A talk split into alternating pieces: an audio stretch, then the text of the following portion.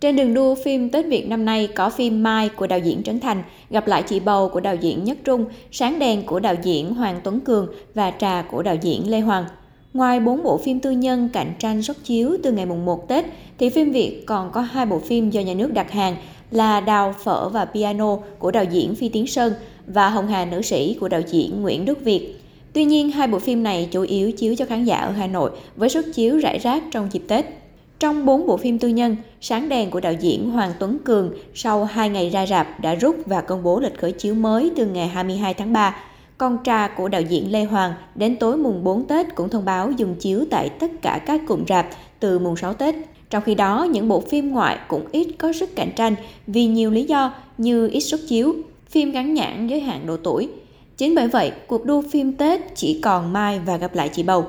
Yến Nhi, một khán giả tại thành phố Hồ Chí Minh nhận xét. À, nói chung là Mai cũng hay, cái này cũng hay nhưng mà chắc em thì thích về gia đình hơn cho nên em thấy em thích cái này hơn.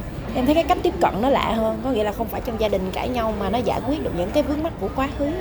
Hiện tại, phim Mai của đạo diễn Trấn Thành gần như áp đảo phòng vé, liên tục dẫn đầu về doanh thu và lập kỷ lục doanh thu với gần 400 tỷ, gặp lại chị Bầu là hơn 67 tỷ đồng. Việc sáng đèn của đạo diễn Hoàng Tuấn Cường và trà của đạo diễn Lê Hoàng rời rạp chiếu không còn là chuyện lạ của thị trường điện ảnh trong nước. Đây là nước đi của nhà sản xuất để tìm thời điểm ra mắt tốt hơn, bớt cạnh tranh.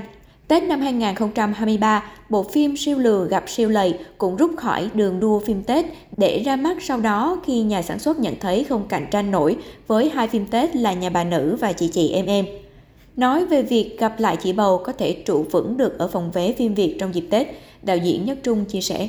Trung đã hoạt động trong nghề mười mấy năm rồi, làm 17 phim, trong đó có 8 phim Trung làm đạo diễn. Trung thấy một điều rằng là chúng ta đang sống nhờ khán giả. Và nếu có nhiều tác phẩm tốt ra rạp, lấy được niềm tin nơi khán giả thì đó chính là cái cách mà chúng ta sẽ sống. Dù phim Tết Việt đang tạo cơn sốt trong các phòng vé, nhưng về chất lượng vẫn chưa thực sự đồng đều. Theo nhà phê bình Nguyễn Phong Việt, ở phim Mai, anh có cảm giác Trấn Thành hụt hơi rất rõ khi chuyển từ thể loại tâm lý gia đình sang tâm lý tình cảm. Những nhân vật phụ như chị hàng xóm chung cư bỏ rác trước nhà Mai, người phụ nữ đi lên đi xuống nói đạo lý, lộ rõ sự sắp đặt một cách khiên cưỡng của Trấn Thành, đánh mất đi sự tự nhiên của một không gian sống – nhưng ở góc độ thị trường, bộ phim có thể đồng cảm, tạo được niềm tin cho khán giả vì khi ra rạp họ có thể xem một bộ phim tốt và cách kể chuyện của Trấn Thành khiến khán giả có thể khóc cười cùng nhân vật. Bên cạnh đó, việc đầu tư phim tới nay tuy có người thích, có người không thích, nhưng không phủ nhận Trấn Thành là một người làm phim rất tâm huyết và nỗ lực. Ngược lại với Gặp lại chị bầu, nhà phê bình Nguyễn Phong Việt cho rằng đây là một bộ phim không phải dở nhưng cũng chưa tốt, các tuyến nhân vật diễn tương đối tròn vai, chưa có sự đột phá bất ngờ. Khi xem Mai thì em thấy có hai nhân vật bùng nổ về mặt cảm xúc được là một là bà Đào và hai là nhân vật Mai. Hai nhân vật mà có thể làm cho khán giả họ bị bất ngờ, bất ngờ về mặt diễn xuất. Và điều đó là điều mà gặp lại chị Bầu không có. Cũng tin là cái vai Mai của Phương Anh Đào là vai tốt nhất mà từ trước tới giờ Đào ra Phương Anh Đào có. Và cái vai bà Đào của của Hồng Đào cũng là vai tốt nhất mà trước giờ chị Hồng Đào từng diễn. Nhìn vào suất chiếu xuyên suốt Tết và cho đến thời điểm này, vẫn thấy phim Mai áp đảo suất chiếu dẫn đến suất chiếu của phim khác ít hơn, khán giả khó tìm được suất chiếu phù hợp. Theo lý giải của nhà rạp, việc sắp xếp suất chiếu phụ thuộc vào nhu cầu thực tế của khán giả thể hiện qua doanh thu phòng vé và doanh thu bán vé trước nên không có chuyện chèn ép suất chiếu của bộ phim.